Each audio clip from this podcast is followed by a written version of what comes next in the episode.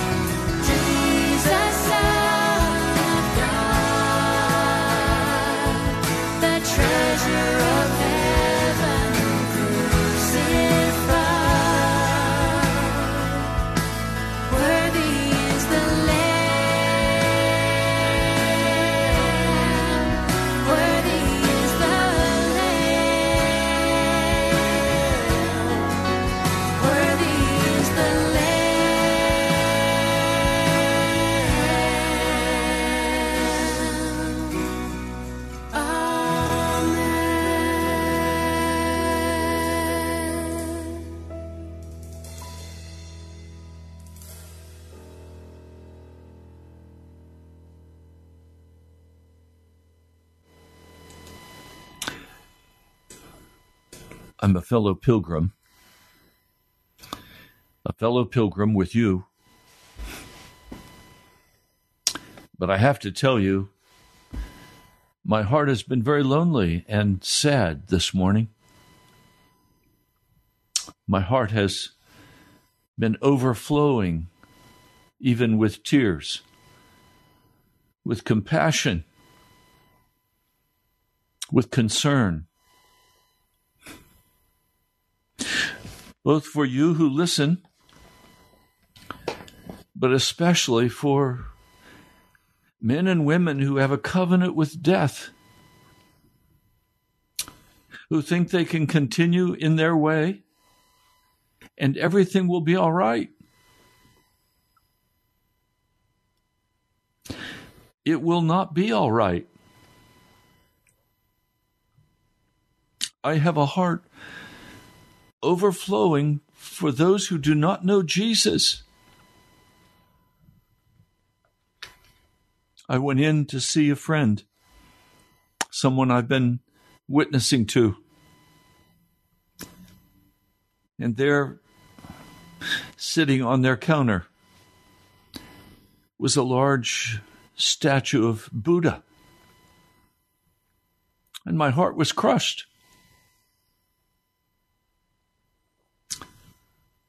Jesus is Lord, not Buddha. Buddha is dead. Muhammad is dead. Jesus is alive. But I feel like my voice is muffled in the dust. And I've been crying out to the Lord over this issue, saying, Lord, how will these precious ones ever come to know your glory and your grace if there is no preacher of righteousness that is filled with the Holy Spirit that they will listen to.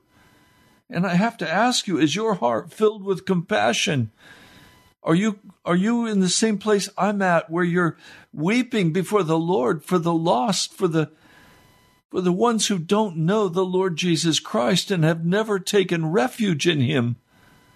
And for those who claim they've taken refuge in Jesus, but they continue to walk in wickedness pride, anger, lust, drugs, refuge of lies. I'm overcome with, with tears, with compassion. My heart is broken. How do we come to terms with with the terrible reality of hell. The Lord is majestic. He is holy. He is wonderful beyond words. But He's also the judge. And He will not be slack in His judgment. The scriptures call it an alien work, but he will do his alien work. What will happen? I want to read a scripture that's been of great comfort to my heart this morning. Psalm 31. In you, O Lord, I've taken refuge. Let me never be put to shame. Deliver me in your righteousness. Turn your ear to me. Come quickly to my rescue. Be my rock of refuge, a strong fortress to save me. Since you are my rock and my fortress, for the sake of your name, lead and guide me. Free me from the trap that is set for me, for you are my refuge. Into your hands I commit my spirit. Redeem me, O Lord, the God of truth. And as I read that, I said, Yes, I've taken refuge in Jesus. Yes, he has turned his ear to me and he has quickly rescued me. But what about those who cling to worthless idols? What about those who the Spirit of God has to come to and say, Are you serious? I'd be terrified if God came to me and said, Are you serious? It calls for a decision. Will I turn away from every refuge that is a lie? I said to friends last night, I've come to a point in my life where everything I do, I test, and I test it in this way. Will this draw me closer to Jesus? Is it a neutral? And of course, there is no such thing as a neutral. You're either going up or you're coasting down. So I ask, is this just a part of our culture, but it doesn't make any difference in my relationship with Jesus? Or is this something that pushes me away from Jesus and makes it harder for me to understand who he is and what he wants? Does it sear my heart so I can't sit down and, and read the scriptures with joy? Based on what my spirit answers, determines whether I participate or don't those that push me away from Jesus and those that are neutral, I want to move away from. I don't want to participate in them. It's the cross. It's the cross I want. It's to have every refuge of a lie cast out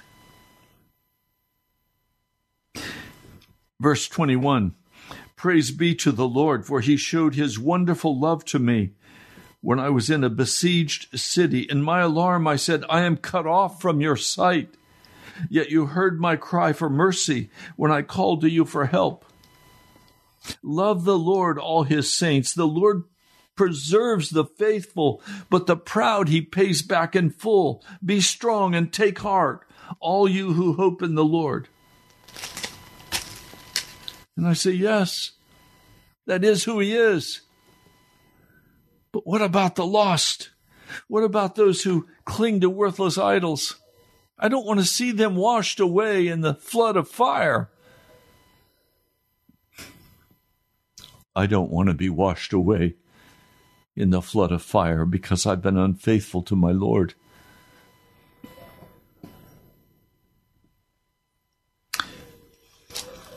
In Isaiah. Isaiah 28.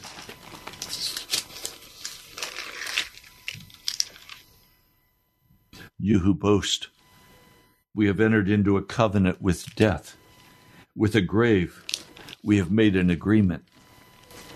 When an overwhelming scourge sweeps by, it cannot touch us for we've made a lie our refuge and a falsehood our hiding place. If you are still walking in disobedience to the Almighty God, if you are still participating in the things of this world, the flesh and the devil, and you think you are safe, you have made a covenant with death. You've made a lie your refuge.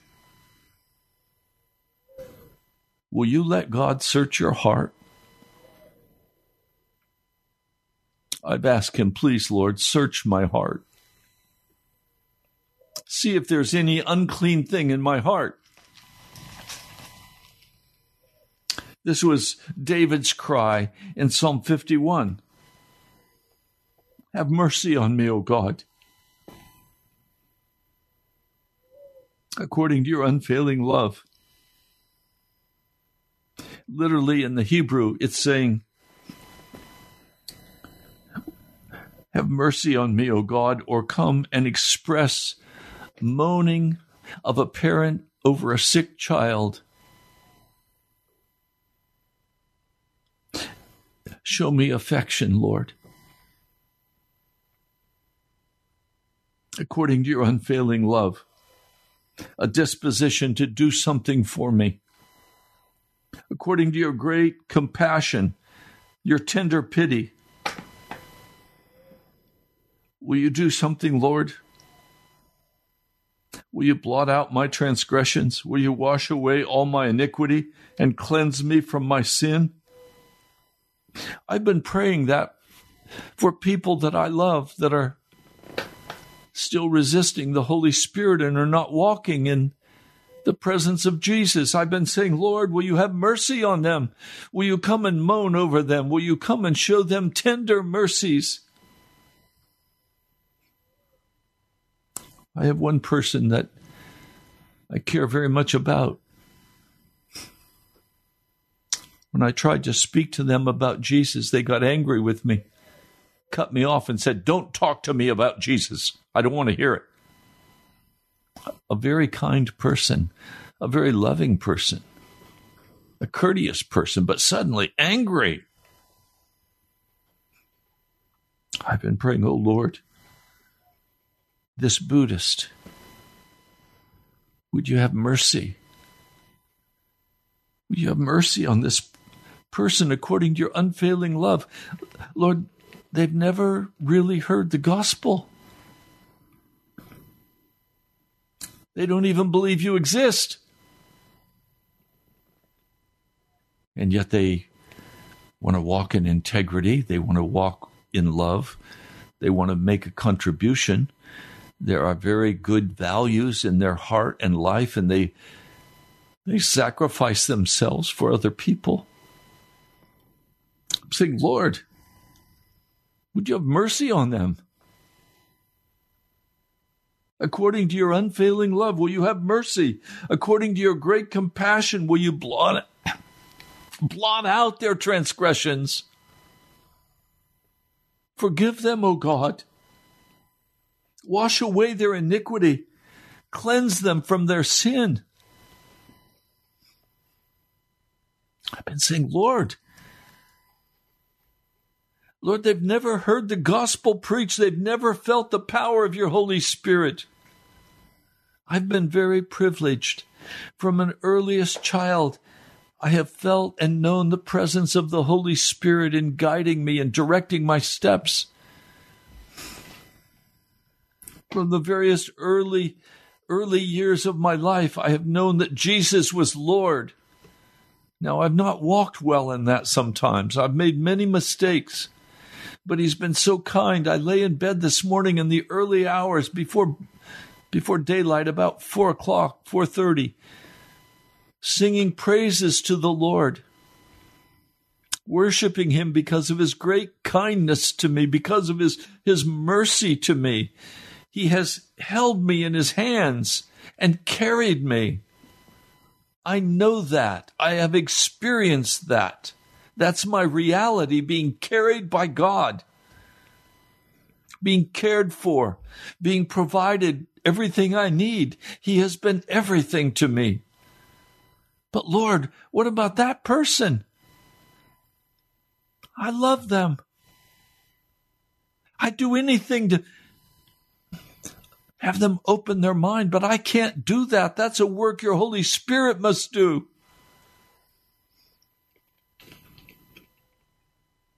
I'm concerned about you who listen.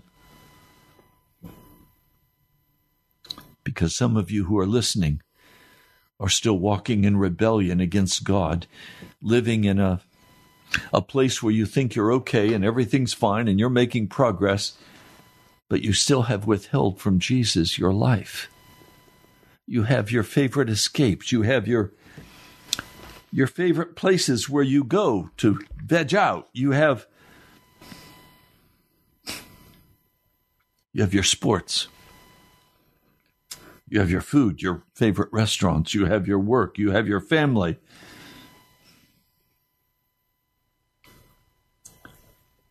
You have your life.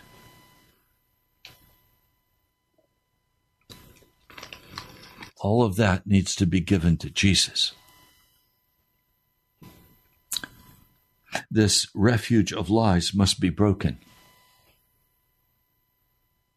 There are some things the Holy Spirit has been speaking to you about, but you've been saying, no, no, no, no, it, th- this really doesn't matter, Jesus.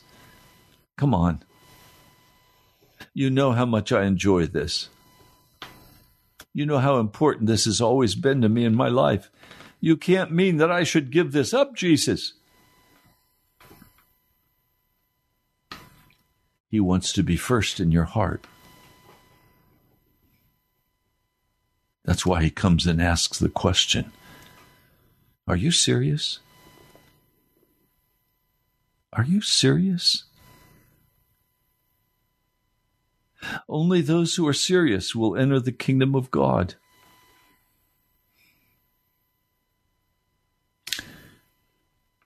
My Father, in our prayer time in our family every morning and every evening, quoted a passage of Scripture that is very precious to me.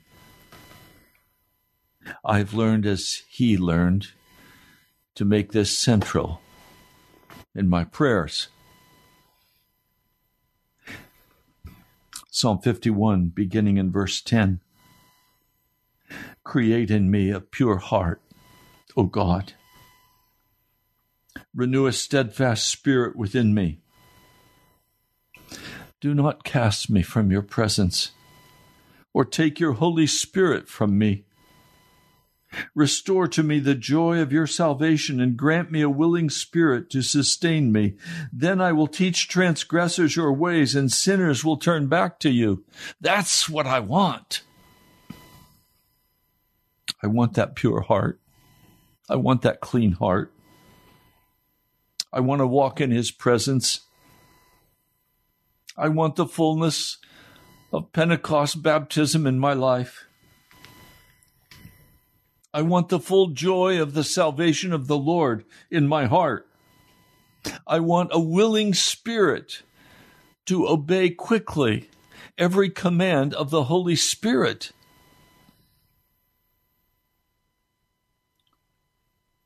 I want all of that so that I can teach transgressors the ways of God. And that men and women who are caught in their covenant with death will wake up and turn from that covenant and cast it down and get a covenant with life with Jesus Christ.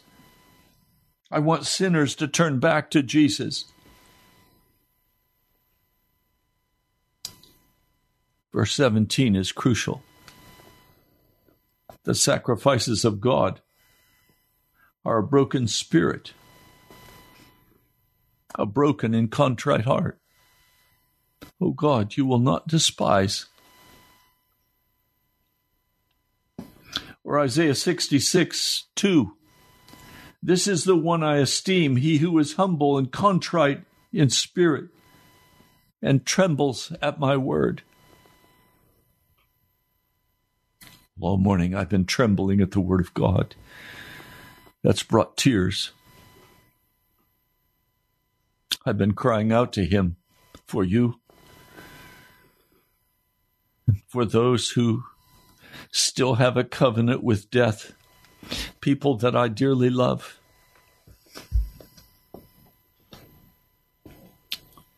People that matter.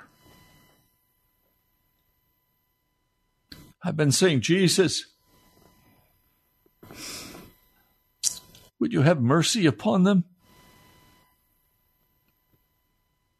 According to your great compassion, Jesus, will you have mercy upon them? And I've been naming names. I've been going down the list. And I've been weeping over them. Because I don't want to see them go to hell. Hell is real. Do you understand? We're not in some kind of self improvement game. There is a heaven to win and a hell to miss. We are going to come before the judge of the earth. And we are going to face the reality of what we have done in this life. And we are not covered by some supposed declaration of righteousness. We are either made righteous or we are going to be cast out. He said, many are called, but few are chosen. Why? because only a few would submit to his rulership in their heart and in their life and submit fully to his commands. But you're going to go home this evening, or you're at home already, and you're going to sit down and watch wickedness on the television or on the internet, or you're going to turn to some other entertainment. And you're going to say, It's okay. I'm okay watching this. One Christian man loves a television show about vampires. It's entertaining to him, vampires fighting with human beings. How wicked can a man get to sit down and watch a demonic show and call himself a Christian? My heart's just overwhelmed today, guys. I'm sorry. I don't mean to be so over the edge, but I really am over the edge. I'm just crying out to the Lord and saying, Lord, will you have mercy on your people?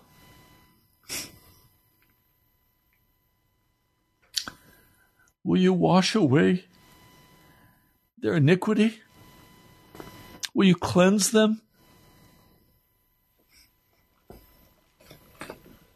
Would you raise up a standard? Isaiah 24 See, the Lord is going to lay waste the earth and devastate it. He will ruin its face and scatter its inhabitants. It will be the same for the priest as for the people, for the master as for the servant, for the mistress as for the maid, for the seller as for the buyer, for the borrower and the lender for debtor and creditor. The earth will be completely laid waste and totally plundered. The Lord has spoken this word. The earth dries up and withers. The world languishes and withers. The exalted of the earth languish, lang, uh, languish. The earth is defiled by its people. They've disobeyed the laws and violated the statutes and broken the everlasting covenant. Therefore, a curse consumes the earth, consumes the earth. Its people must bear their guilt. Therefore, earth's inhabitants are burned up, and very few are left.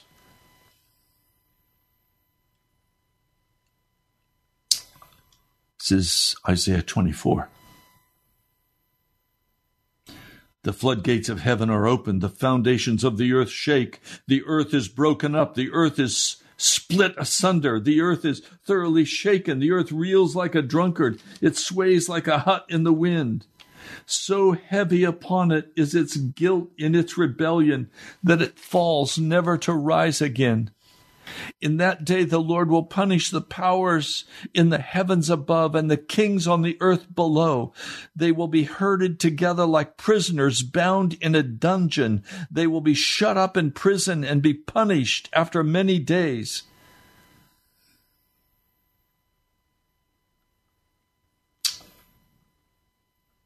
My brother, my sister, what do you think the Dust Bowl in the western part of the United States is about? The wickedness of the West is being exposed. California's wickedness is being exposed. Nevada's wickedness at Las Vegas and other wicked places, it's being exposed. And the water's drying up. The Lord said He would do that.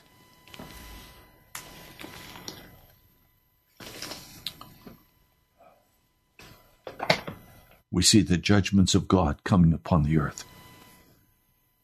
We're right on the brink of war with Russia and China. Can you imagine the destruction of a nuclear strike? Oh God how horrific, how, how ugly, how, how terrible.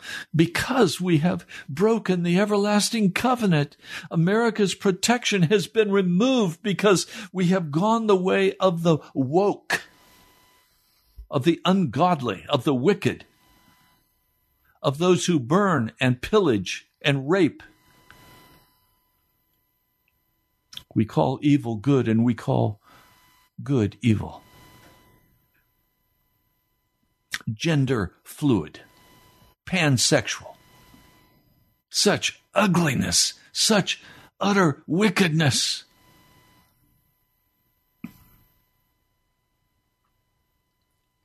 How do we turn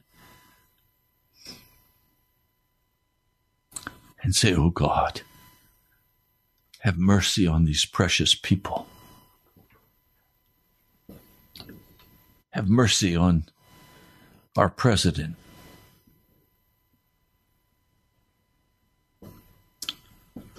Have mercy on those who have stolen and lied and cheated. I know the condemnation that's coming. They don't need my condemnation. They don't need my judgment. They need the mercy of God to turn their hearts to righteousness.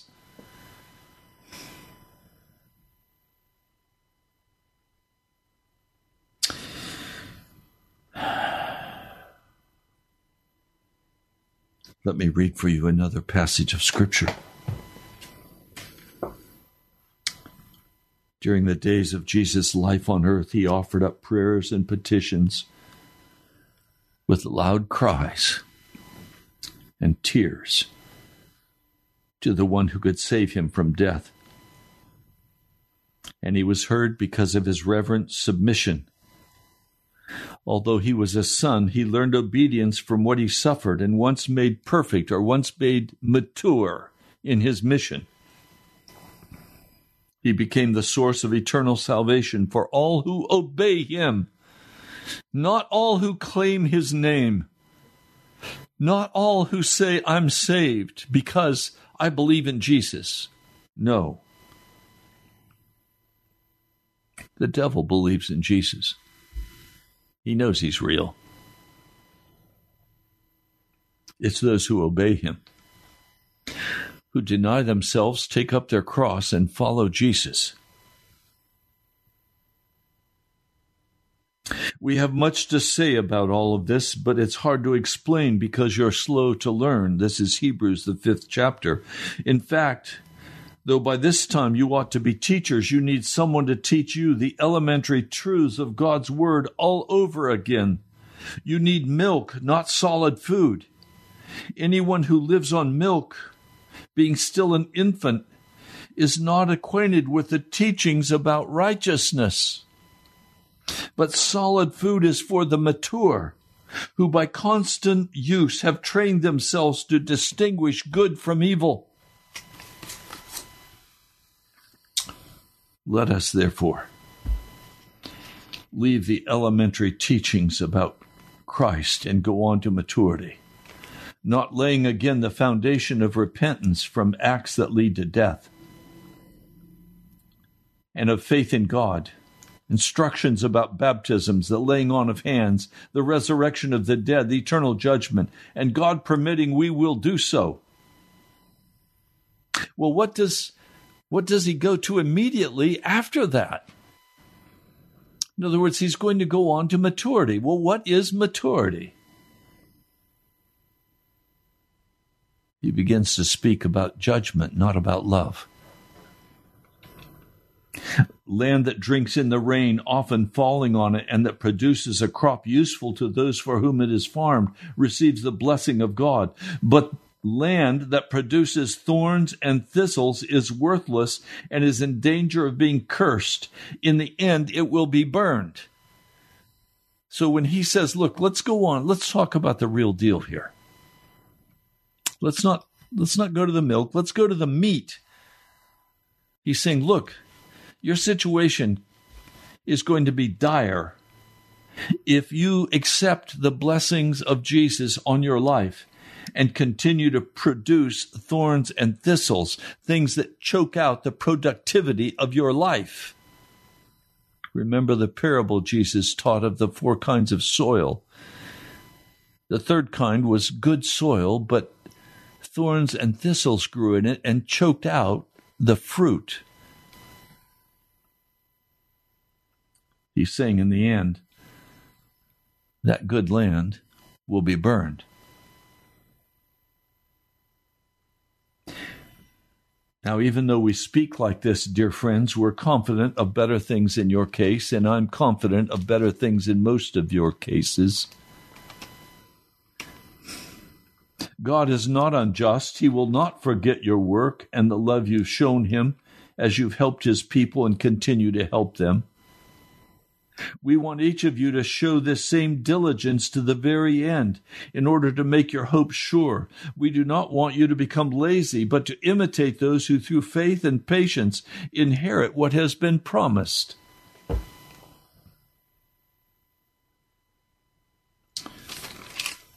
Now, he goes on through this book of Hebrews. And what does he talk about? He talks about the blood of Jesus Christ that turns us from every wicked behavior and opens the way for us to walk in righteousness, to draw near to God with a sincere heart. Now, he says if we deliberately keep on sinning, this is the 10th chapter of Hebrews. After we've received the knowledge of the truth, no sacrifice for sins is left, but only a fearful expectation of judgment and of raging fire that will consume the enemies of God. That's why he says, look, we've got to go on to maturity. I can tell you now, those of you who are only receiving the milk, Jesus loves me, this I know. You're only walking in the sweet gospel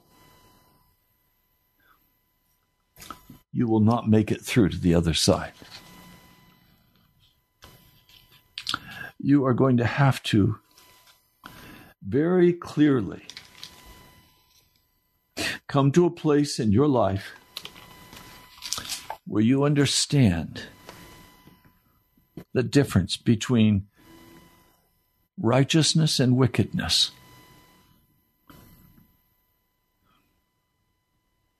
Where you have utterly given yourself to Jesus Christ.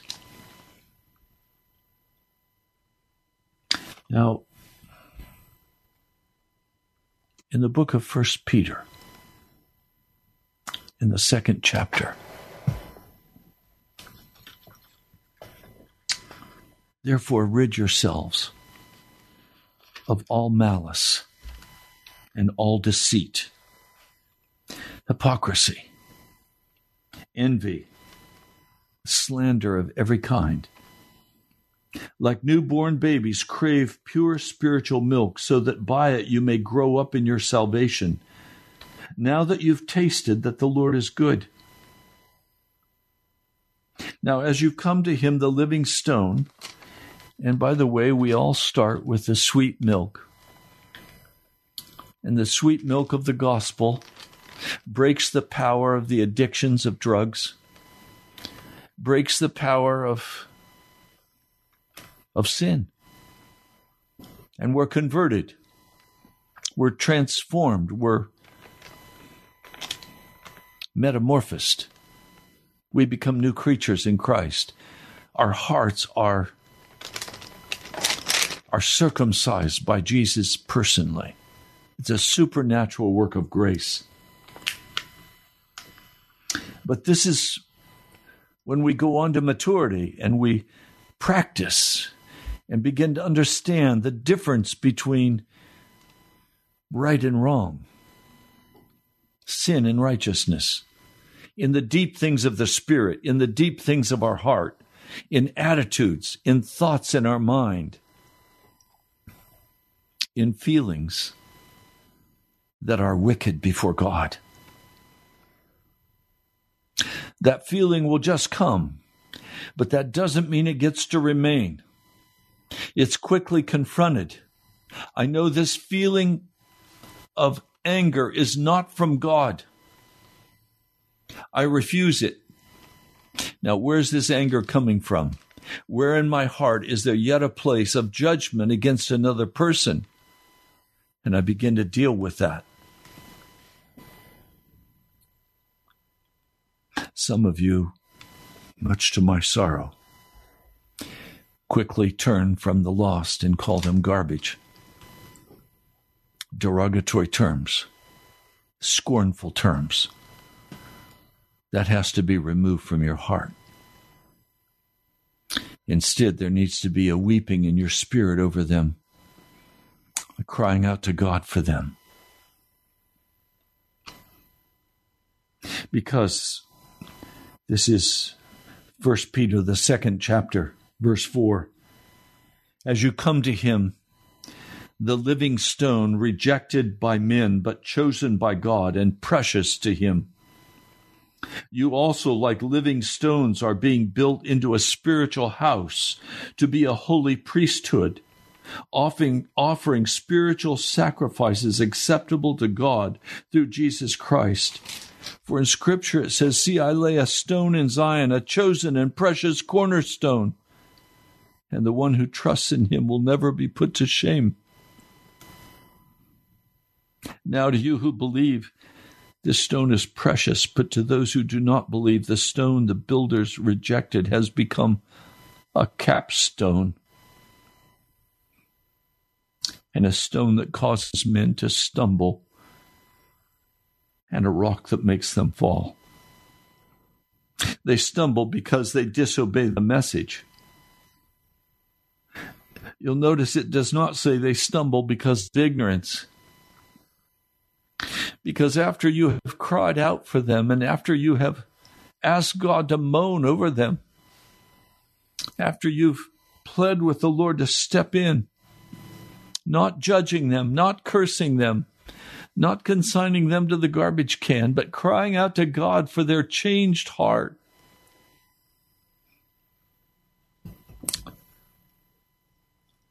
A time will come when they will totally turn against the Lord Jesus Christ. And they will refuse to be shaped as a stone, to be placed in the temple of God. Jesus is a stone that causes men to stumble because men want their own wicked ways. He is a rock that makes men and women fall who insist on going after their drugs or their refuge that is a lie. Jesus did not come to bring peace on the earth. He came to bring a sword that would separate the righteous from the wicked. He came to destroy the work of the devil in First John. But he says, You are a chosen people, a royal priesthood, a holy nation, a people belonging to God, that you may declare the praises of him who called you out of darkness into his wonderful light. Once you were not a people, but now you are the people of God. Once you had not received mercy, but now you have received mercy.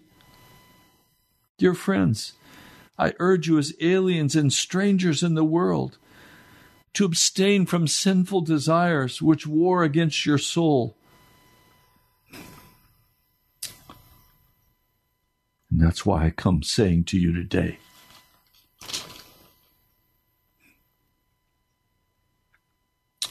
the second chapter, verse 24.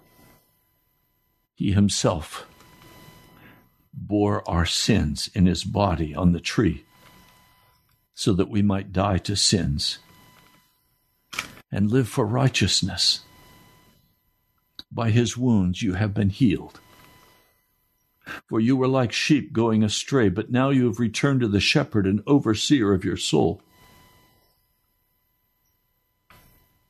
My brother, my sister,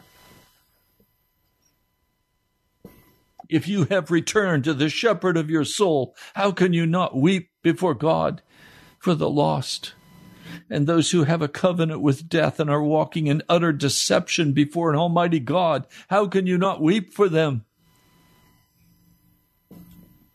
How does your heart not fill with compassion? How can you cast them off and say they're deserving of what they get? Oh, we're all deserving of judgment and death. It's God's mercy that has saved us. It's His kindness that has redeemed us. It's His blood that has washed us and made us clean.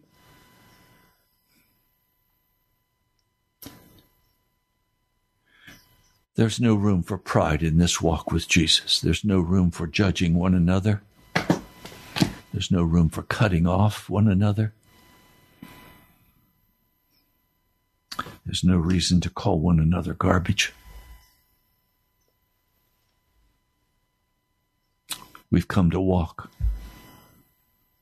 with Jesus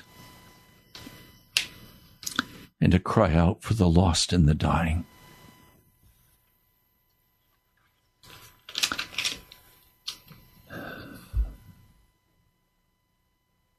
The end is near.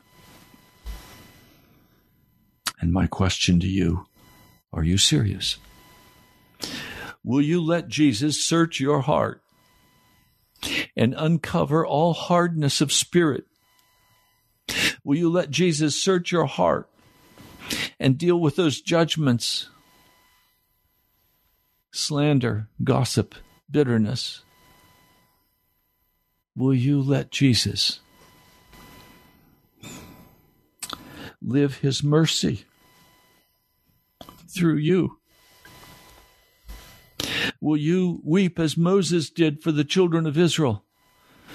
Will you intercede for the lost and the dying, for the Buddhist, for the Islamic? Will you weep for the Hindu? Will you weep for the agnostic? Will you cry out to God for his mercy for the lost and the dying, who will soon find their way being cast into hell? If this does not stir you, there's a hardness in your heart that must be taken out of you. There is a, a casualness that must be removed. There is a fire that must be placed in your heart.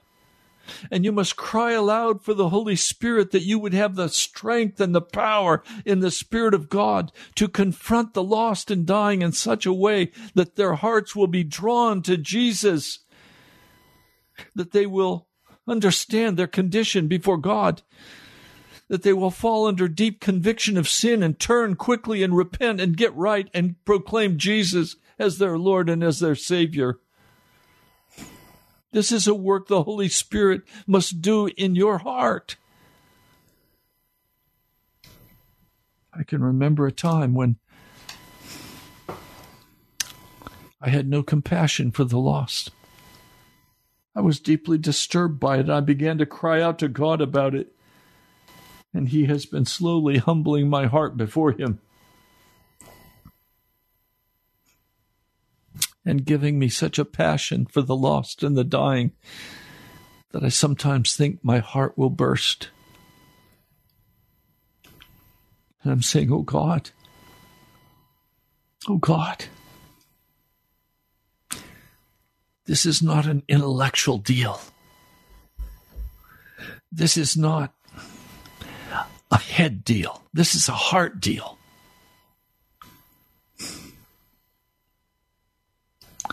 This is the loving of the lost and the dying. This is letting God search your heart to see if you're lukewarm or cold, or if your heart is on fire in love for others and for Jesus. What is your spiritual condition today before Almighty God? What is your cry? for the lost.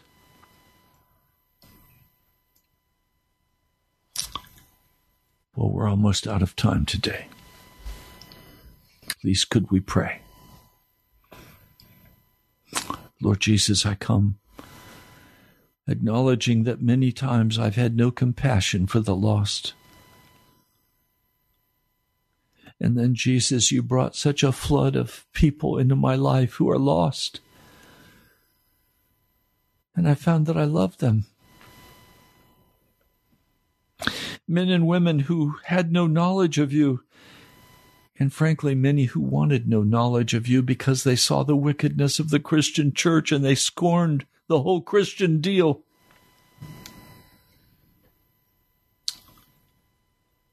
Lord, you began to put in my heart such a passion for the lost that I thought my heart would burst. Lord, I'm praying that those listening today will be granted that same passion. That your spirit will search their hearts and ask, Are you serious? That they will put away everything of the world, the flesh, and the devil, and they will seek you with all of their heart. That they will be on fire in their spirit in love and passion to share with others the gospel that has come about your kingdom and your forgiveness and you're changing a sinful person into a righteous person. Lord, I pray now for every person listening. I pray your mercy. I pray your passion. I pray your glory. But above all, I pray for your Holy Spirit baptism to come upon the pastors and the churches and upon those listening. I ask for a total infilling of your Holy Spirit. O oh Lord, would you have mercy upon us today? Would you grant unto us a compassionate heart Would you remove from our heart all anger, bitterness, wrath, malice, judgments, all condescension? Because, Lord, when we are condescending toward a person, it pushes them away from you. When we think we're better, when we think we have the truth, Lord, humble my heart before you. Humble our hearts.